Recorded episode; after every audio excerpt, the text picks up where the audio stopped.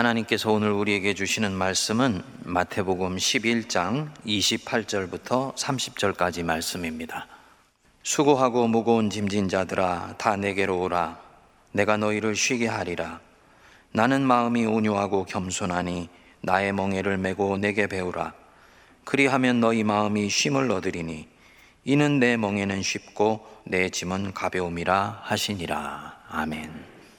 얼마 전에 미국 대통령 선거를 앞두고 공화당과 민주당 후보가 TV 토론을 했었는데 이게 화제가 되었었습니다.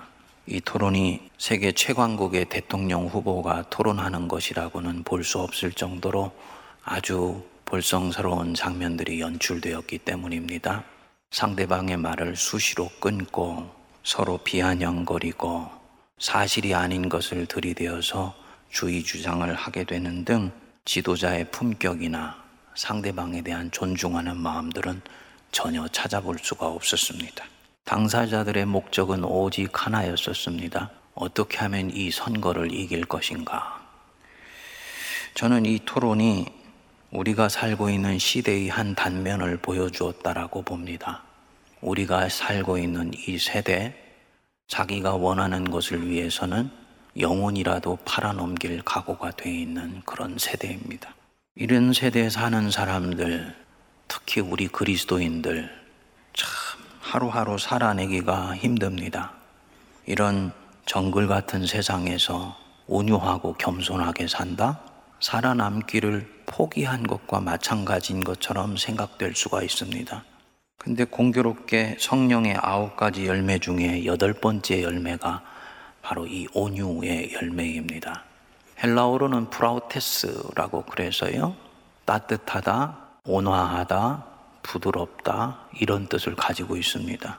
또 부정적인 의미도 가지고 있습니다. 비천하다, 가난하다, 괴롭힘 당한다 이런 뜻입니다. 구약 성경에서 이에 해당하는 단어가 아나와인데 모세가 민수기 12장 3절에서 천하의 사람들보다 온유하다 할 때 이 아나와를 썼습니다. 다른 성령의 여덟 가지 열매와는 달리 하나님의 성품을 말하는 데는 이 단어를 쓰지를 않았습니다. 아마도 이 단어 속에 부정적인 뜻이 들어있다고 보았기 때문인 것 같습니다. 예수님 당시의 헬라인들도 프라우테스, 이 온유를 매력적으로 생각하지 않았어요. 성도님들도 아시는 대로 당시의 로마 사회는 힘을 추구하는 사회였었습니다. 그래서 온유와 겸손은 미덕이 아니고 약자가 강자 앞에서 처세하는 방법으로 생각되거나 혹은 패배자가 승자 앞에서 살아남기 위해서 쓰는 처세술 정도로 생각을 했었습니다. 이런 문화적 환경 속에서 우리 예수님이 이 프라우테스, 이 온유함을 당신 자신이 가지고 있는 내적인 성품이고 모든 그리스도인들이 추구해야 되는 삶의 방식이라고 도전을 하셨던 것입니다. 더 나아가서 아예 이 성품이 복을 얻는 길과 직접 관련되어 있다고 말씀하셨습니다. 온유한 자는 복이 있나니 그들이 땅을 기업으로 얻을 것임이라 라고 말씀하셨습니다. 우리 주님이 진정 우리가 얼마나 거칠고 살벌한 세상에서 살고 있는지를 알고 계신 것인가? 이런 의문이 우리 안에 들 수도 있는데 오늘 본문에 보면 우리 주님은 우리가 사는 세상을 잘 아시는 것 같아요. 28절에 보시면 수고하고 무거운 짐진 자들아 다 내게로 오라 내가 너희를 쉬게 하리라. 생의 문제로 버거워하고 자기 자신의 내적 문제로 고통하면서 잘 해보고자 하지만 잘 되지 않는 네 인생 때문에 많은 인생의 무거운 짐을 지고 있는 너희들이 있느냐? 내게로 와라. 내가 너희들을 쉬게 할 것이다. 그러시군 뭐라 그럽니까? 나는 마음이 온유하고 겸손하니 나의 멍에를 메고 내게 배우라. 예수님이 인생의 진 멍에를 벗겨주시겠다고 말씀하지 않으십니다. 어차피 인생을 살아가는 동안에는 멍에는 매야 되는 것이다. 소가 소인한 밭을 갈기 위해서 멍에를 매야 되듯이 사람이 사람으로 살아가는 동안에는 자기 자신을 위해서건 다른 누군가를 위해서건 멍에는 매야 되는 것이다. 중요한 것은 누가 씌워주는 멍에를 매는 것이냐. 자기가 자기 인생에 대해서 태웠던 멍에 이제는 네가 좀 내려놓을 때도 되지 않았느냐. 인간 자신이 스스로의 문제 덩어리인데 네 스스로가 그 멍에를 씌우고 메고 다닌다면 삶의 해결책은 없다. 나 예수가 너에게 메어주는 멍에를 메라. 그리고 내게 배워라. 그리하면 너의 마음이 쉼을 얻을 것이다. 라는 말씀입니다. 그런데 당신 자신의 성품을 그 앞에 말씀하셨어요. 나는 마음이 온유하고 겸손하니 내 멍에를 메고 내게 배워라. 무슨 뜻이겠습니까? 너희들이 제자가 되어서 이제 나와 함께 길을 따라 나설 것인데 나 예수는 제자들 가르치는데 제대로 따라오지 못한다고 신경질 부리는 사람이 아니다. 시키는데 안 한다고 윽박 지르지 않는다.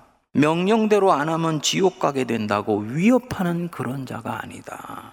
나는 마음이 온유하고 겸손하니 내게 와서 내게 배워라. 온유함과 겸손함으로 자기를 따르는 사람들을 품어주시고 이끌어 주시겠다라는 말씀입니다. 사람의 영혼이 쉼을 얻는데 대단히 중요한 부분이 있습니다. 누군가 지금 내 앞에 있는데 그는 나의 모든 것을 다 이해해 줄 것 같아요. 내 영혼의 어두운 그림자도 수용해 줄 수 있는 사람 같습니다. 이 사람 앞에서는 내가 가면을 쓰지 않고 내 자신으로 있어도 용납받을 수 있을 것 같아요. 그러면 나는 이 사람 앞에서는 이상하게도 마음의 평안이 찾아옵니다. 다른 사람 앞에서는 얼어붙었던 말도 술술 나오게 되지요. 그 영혼이 지금 이 사람 앞에서는 무장해제하고 쉼을 얻고 있다는 것입니다. 예수님이 우리를 온유하게 그렇게 받아주시고 품어주십니다. 우리가 온유에 대해서 오해하는 부분이 있습니다. 그 사람 참 온유해. 그럴 때 이 온유는 나약함을 말하는 것이 아닙니다. 비굴함이나 비겁함도 아니에요. 불의를 보고 눈을 지그시 감고 있는 것을 온유라고 얘기하지 않습니다. 이래도 좋고 저래도 좋고 우유부단한 것은 온유가 아니에요. πραΰτης, 이 온유는 상대방을 제압할 수 있는 힘이 있지만 그 힘을 사용하지 않는 것을 말합니다. 민수기 12장에 모세가 구스 여자와 함께 잤다고 형제인 미리암과 아론이 반기를 들었습니다. 하나님이 모세와만 이야기하셨느냐? 우리와도 하지 않았느냐? 하고 그의 영적 권위에 도전합니다. 모세가 어떻게 합니까? 입술을 꼭 다뭅니다. 백성들 속에 권위가 있는 자이기 때문에 얼마든지 힘으로 제압할 수 있는데 그렇게 하지 않는 것입니다. 이게 온유입니다. 취할 수 있는 능력이 있는데 취하지 않는 거예요. 어긋난 자녀 기다려주지 않아도 되는데 기도하며 신실하게 자녀를 기다려줍니다. 온유입니다. 예수님이 전형적으로 이 온유의 삶을 사셨지요. 그분은 본래 하나님이시기 때문에 우리 안에 육을 입고 사실 이유가 없으신 분이십니다. 그런데 이 땅에 내려오셔서 종의 형체를 가지시고 사람과 같은 모양으로 사셨습니다. 온유하신 것입니다. 바리새인들이나 적대자들의 둘러싸여서 끊임없이 시달림을 받았습니다. 불벼락을 내려서 벌하실 수도 있었는데 주님은 그렇게 하지 않으셨습니다. 이게 바로 온유입니다. 십자가에 매달렸을 때 사람들이 얘기했지요. 네가 하나님의 아들이거든 십자가에서 내려와 봐. 주님 얼마든지 내려오셔서 그들의 코를 납작하게 만들어 주실 수도 있는데 끝까지 그 십자가에서 수욕을 참으시면서 견디십니다. 온유입니다. 왜 이렇게 내 힘을 사용할 수 있는데 사용하지 않고 오히려 인내하며 품어주는가? 하나님의 영광을 위해서 그러는 거예요. 이렇게 함으로써 하나님의 일이 이루어지는 것이라면 기꺼이 그 길을 선택하는 건 이게 바로 온유입니다. 이 온유의 열매가 성령의 여덟 번째 열매라 그랬지요. 무엇을 뜻하겠습니까? 충성과 온유와 절제 이것은 신앙의 세월이 가면서 익어가는 열매라 얘기입니다. 팔복 강해를 제가 할 때 성품에는 점프가 없다고 말씀을 드렸어요. 한 계단 한 계단을 빠르게 올라갈 수는 있지만 거쳐야 되는 단계를 그냥 패스해 가지고 올라가는 경우는 없습니다. 그래서 팔복에서 심령이 가난하여서 자기가 얼마나 헐벗은 자인지 얼마나 상처가 많은 자인지 파선 방한 배 같은 인생을 지금 살아가고 있는 자인지를 알게 되면 비로소 내 안으로부터 외부로 시선을 돌려 예수 그리스도를 바라볼 수가 있게 되지요. 예수님을 그렇게 해서 영접하게 되면 이 예수님이 내 안에 들어오셔서 내 영혼 속에 있는 실상을 보여주시기 시작합니다. 봤더니 영생을 위해서 있어야 될 것은 없고 이미 오래전에 없어져 버렸어야 되는 온갖 쓰레기 더미가 내 안에 가득 쌓여 있는 것을 보게 되지요. 그러면 안타깝고 애통하는 마음이 들지요.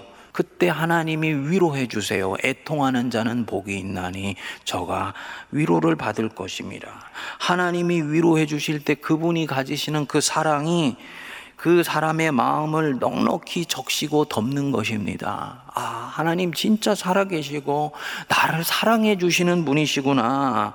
하늘나라가 이 사람에게 임한 것입니다. 그러면 마음에 이 얼마나 내적인 풍요로움이 찾아오는지를 모릅니다. 모든 것을 다 손에 쥔 것 같은 그런 넉넉함이 생깁니다. 내적인 자신감이 생기고요. 자유함이 밀려옵니다. 그러면은 내 안에서 찬양이 흘러나오지요. 그래, 살아도 주를 위해 살고 내가 이제는 죽어도 주를 위해 죽어야지. 내가 높은 데 처할 줄도 알고 낮은 데 처할 줄도 알아. 주님이 나와 함께 하시기 때문이야. 이런 마음이 생깁니다. 영혼의 내적 파워가 생긴 것입니다. 이런 사람이 가진 이 내적인 부유함이 외적으로 드러날 때 온유함으로 드러납니다. 무슨 얘기냐? 입술을 깨물며 나 온유한 사람 되어야지 라고 결심해서 되는 일이 아니라는 것입니다. 100번의 경우 중에 한두 번은 결심해서 온유하게 반응할 수 있어요. 그렇지만 98번 나머지도 그렇게 할 수는 없습니다. 한 악한 환경에 의해서 반복해서 상처를 받고 있는 사람이 있습니다. 그는 생각합니다. 그래도 나는 그리스도인답게 온유하게 반응해야 되겠다. 반복해서 노력합니다. 그런데 이상합니다. 시간이 가면서 점점 온유하게 반응하기가 힘들다는 것을 느껴요. 오히려 안에서 통제할 수 없는 분노가 보글보글 끓어오르고 있는 것을 이 사람이 알아차립니다. 이 사람 선한 마음을 가진 사람이지요. 그런데 그 자리에 계속 그 마음으로 머물러 있으면 안 됩니다. 그의 영혼은 곧 피폐하다 못해서 파괴될 것입니다. 의문이 일지요. 온유하게 반응하려고 하는데 왜 마음은 점점 황폐해질까? 온유는 결심한다고 해서 되는 것이 아니라 그러지 않았습니까? 내적인 성품, 내적인 풍요로움이 자연스럽게 발산되어서 삶에서는 다른 누군가에 대해서 온유하게 품을 수 있는 사람이 되는 거거든요. 악한 환경에 의해서 반복해서 상처를 받고 있다? 이 사람의 심령이 이미 오래전부터 심하게 풍화되었다는 것을 말을 합니다. 온유하게 누군가를 대할 힘이 이제는 없는 것입니다. 그 영혼은 상처 입은 들짐승과 같다고 보면 됩니다. 상처 입은 들짐승이 얼마나 예민하게 반응을 합니까? 그 영혼이 바로 그 상태예요. 절대로 온유해질 수가 없습니다. 그런 자신을 계속 온유하게 살겠다고 밀고 나가면 이 사람의 영혼은 파괴되어 버리는 것입니다. 어떻게 해야 되냐? 자기를 하나님 앞으로 가져가서 그분께 만짐받는 것이 가장 첫 번째입니다. 그분의 나에게 주시는 은혜로는 내가 아직 다 감당이 안 된다 하면 영적인 멘토에게 도움을 받아야 되는 것이지요. 그래서 이분의 만지심으로 치유되고 회복된 뒤에야 그 온유한 삶을 다시 도전할 수가 있습니다. 이 마음씨 착한 그리스도인에게 뭐가 문제가 되었던 것이냐? 성도님들, 우리의 모든 문제는 하나님과의 관계에 달려 있습니다. 누가 뭐라고 해도 하나님은 나를 사랑해. 천만인이 둘러친다고 하여도 나는 괜찮아. 그분 한 분으로 나는 진정 만족할 수 있어. 이 고백이 입술의 고백이 아니고 영혼으로부터 퐁퐁 솟아오르는 샘물의 힘이면 이 사람은 그 악한 환경을 온유하게 살아갈 수 있는 힘이 있어요. 그런데 그렇지 않은 경우에는 달라지는 것입니다. 많은 그리스도인들 중에 속사람이 은혜로 채워지기 전에 자기가 감당하지 못할 어떤 성품으로 밀어붙이게 되면 이 사람과 같은 안타까운 상황이 벌어지게 됩니다. 어떤 분은 말할 것입니다. 목사님, 저 하나님과의 관계를 소홀히 하지 않았는데요. 하나님께 늘 기도해 왔는데요. 그 정도의 기도로는 그 악한 환경에서 온유하게 살 수 있는 내적인 힘을 공급받을 수가 없었던 거예요. 이 코로나 같은 이런 환경은 이전보다도 우리가 더 주님 안으로 깊이 파묻혀야 된다라는 것을 말합니다. 그래야 이전 수준의 평안할 때의 믿음을 유지하면서 살 수가 있는 것입니다. 외부에서 그에게 가해지는 악한 힘이 그가 지금 주님께 받는 선한 힘보다도 훨씬 크기 때문에 이 사람은 온유한 삶을 살 수가 없습니다. 어떻게 해야 되느냐? 주님께 이전보다도 더 달려가야 되는 것입니다. 우리 주님 공생에 사실 때 새벽 미명에 기도하시고 밤늦게까지 기도하셨지요. 하나님이시기 때문에 기도하실 필요가 없는데 그렇게 하셨습니다. 왜냐? 주님은 끊임없이 적대자들에게 둘러싸여 있었습니다.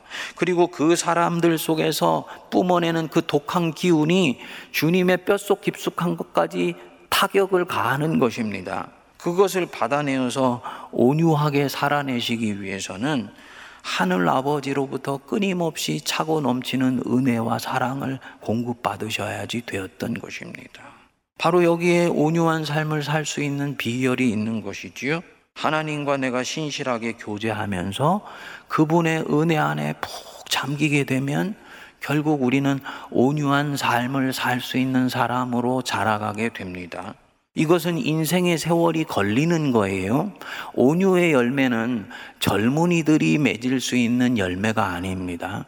젊은 시절에는 오히려 믿음이라든지 용기라든지 똑똑한 것들 이런 부분들이 소중합니다. 나이가 들어서 중년이 되면 지혜를 터득하게 되고요. 나이가 이제는 노년기에 들어서 영적으로 원숙할 때 되면 비로소 다른 누군가를 부드럽게 품을 수 있는 힘을 갖게 됩니다. 인생의 후반부에 맺혀지는 것이 바로 이 온유의 열매입니다. 그만큼 자기를 많이 경험하고 다른 사람들을 알게 되면서 젊은 시절에는 모든 것이 떡 부러져야지 되는 것인 줄 알았는데 그 사람에게 손가락질했던 그 부분이 자기 안에도 있다는 것을 알게 되면서 사람이 관용하는 마음이 생기고 부드러워지는 마음이 생기는 것입니다.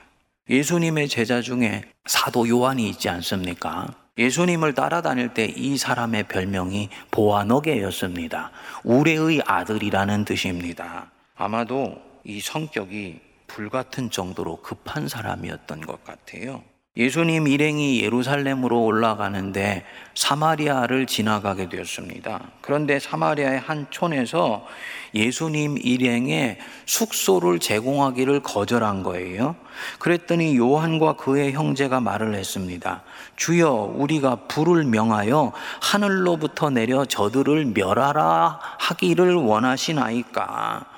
화가 나면 성격이 불같았던 사람인 거지요. 하나님이 자기들이 지금 화났는데 기도하면 들어주실 거라고 생각했던 것입니다.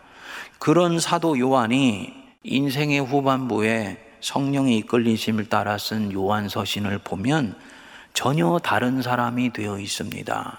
사랑하는 자들아, 우리가 서로 사랑하자. 하나님이 이같이 우리를 사랑하셨은 즉 우리도 서로 사랑하는 것이 마땅하도다. 세월 속에서 사람이 원숙하여져 간 것입니다.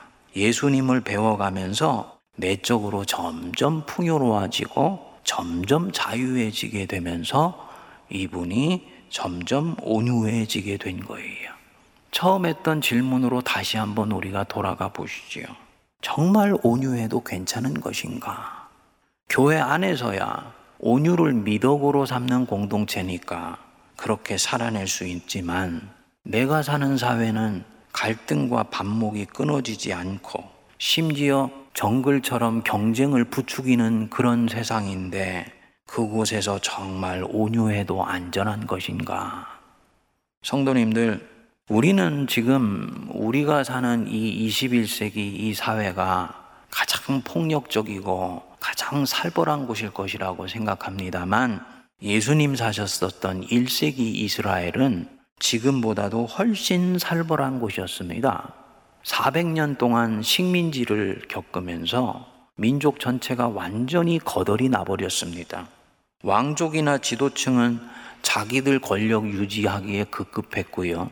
생산을 해도 로마로 세금으로 다 빠져나가게 되니까 백성들 먹고 살 것이 제대로 없었습니다. 얼마나 떠돌아다니는 사람이 많았는지 모릅니다. 예수님한테 병자나 가난한 사람들이 줄을 서서 찾아왔던 것은 예수님이 능력 많으신 분이시기도 하거니와 이런 사회 경제적 배경을 안고 있는 것입니다. 거기다가 그나마 제굿이란다는 유대교는 양분되어 있었어요. 사두개인들을 중심으로 한 사람들은 철저히 세속화되어서 종교를 통해 자기 이익을 챙기기에 급급했고요. 바리새인들은 그렇지 않아도 힘든 백성들에게 율법의 멍에를 씌웠습니다. 그러니까 로마는 시퍼런 세상법으로 백성들의 육신을 다스리고 유대교는 시퍼런 율법으로 내면에 칼을 들이대니 백성들의 영혼은 쉴 곳이 없었던 것입니다. 그런 가운데 우리 예수님이 오신 거예요.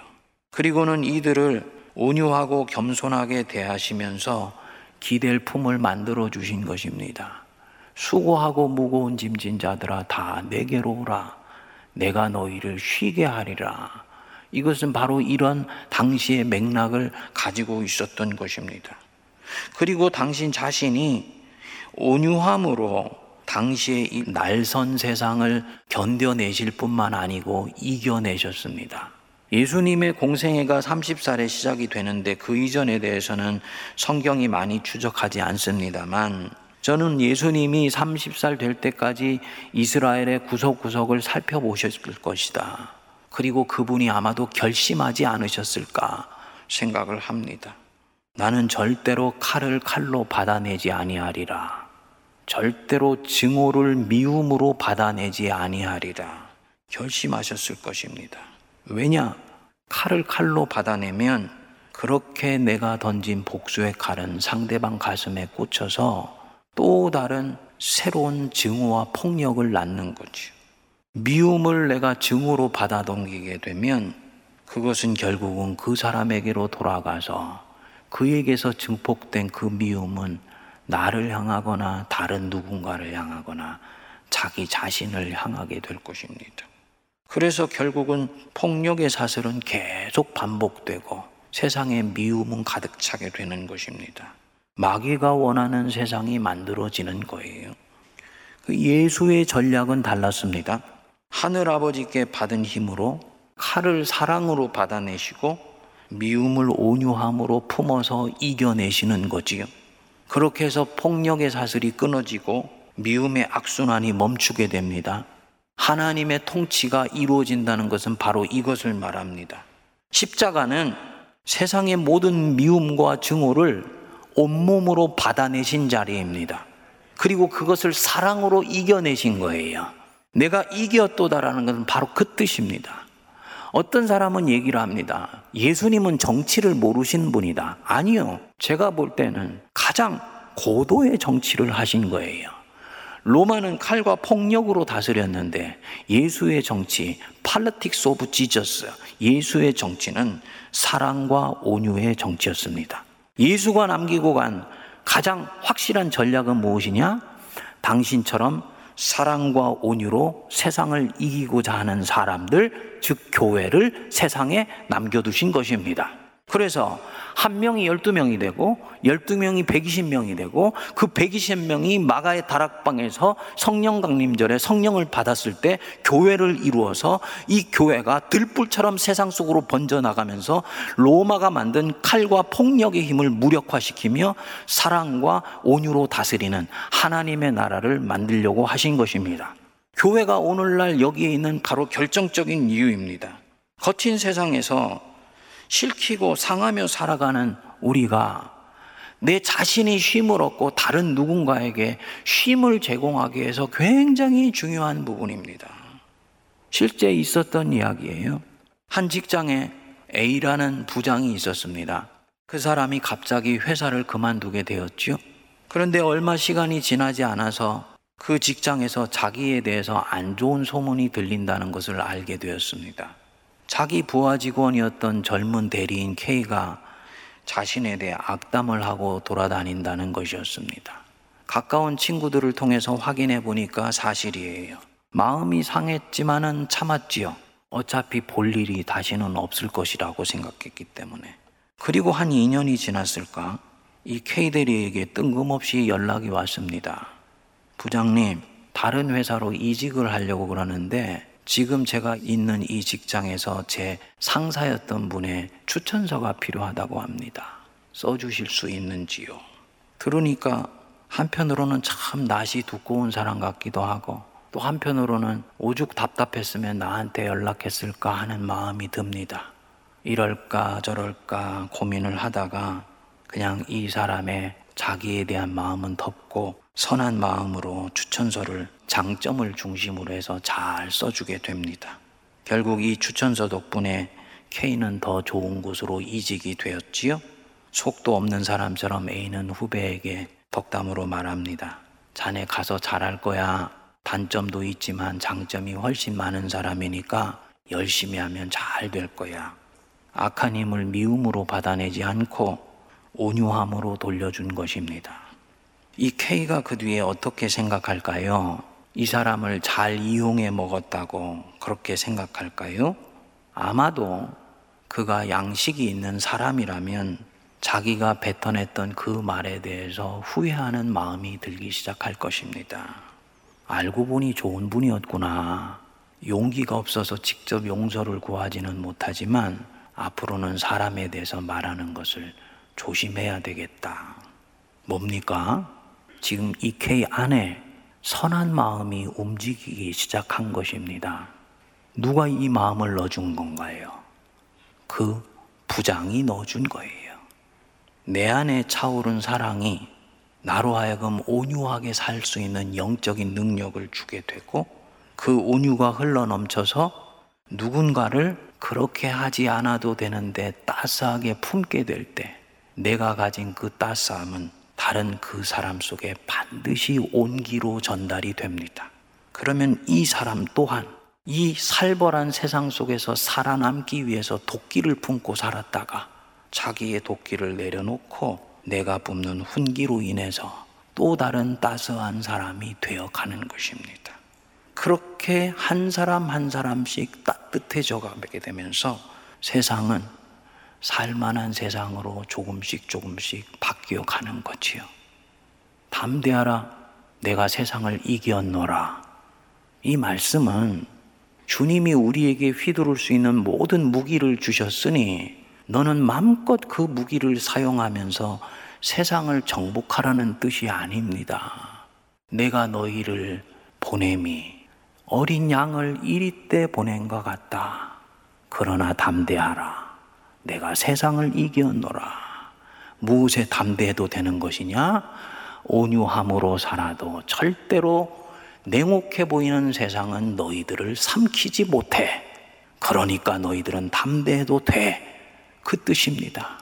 주님이 십자가 생에서 죽으시고 부활하시면서 세상에 이 마귀들이 역사하는 죄와 죽음의 힘들을 다 꺾 어 부러뜨리셨다는 것을 우리는 믿는 것입니다. 이게 바로 그리스도인의 영적 권세입니다. 이것이 조금씩 조금씩 확장되어서 어느새 세상은 하나님의 나라가 되는 거예요. 성도님들, 우리가 사는 세상은요, 에덴 동산에서 쫓겨난 가인이 만들어가고 가인이 경험하는 세상과 같습니다. 얼마나 서로에게 날이 서 있고 서로가 서로를 슬프게 하고 소외시키는 세상인지 모릅니다. 그런데 그 가인처럼 살아가는 세상 가운데서 주님이 핀셋으로 당신의 사람들 몇 사람을 집어서 에덴 동산으로 초대해 주신 것입니다. 이게 그리스도인들이 만들어가고 경험하는 새로운 세계예요. 그렇게 해서 한 사람 한 사람을 불러 그 가인이 살아가는 세상으로부터 에덴 동산으로 만들어가는 것을 통해서 하나님의 나라는 확장되어 가는 것입니다.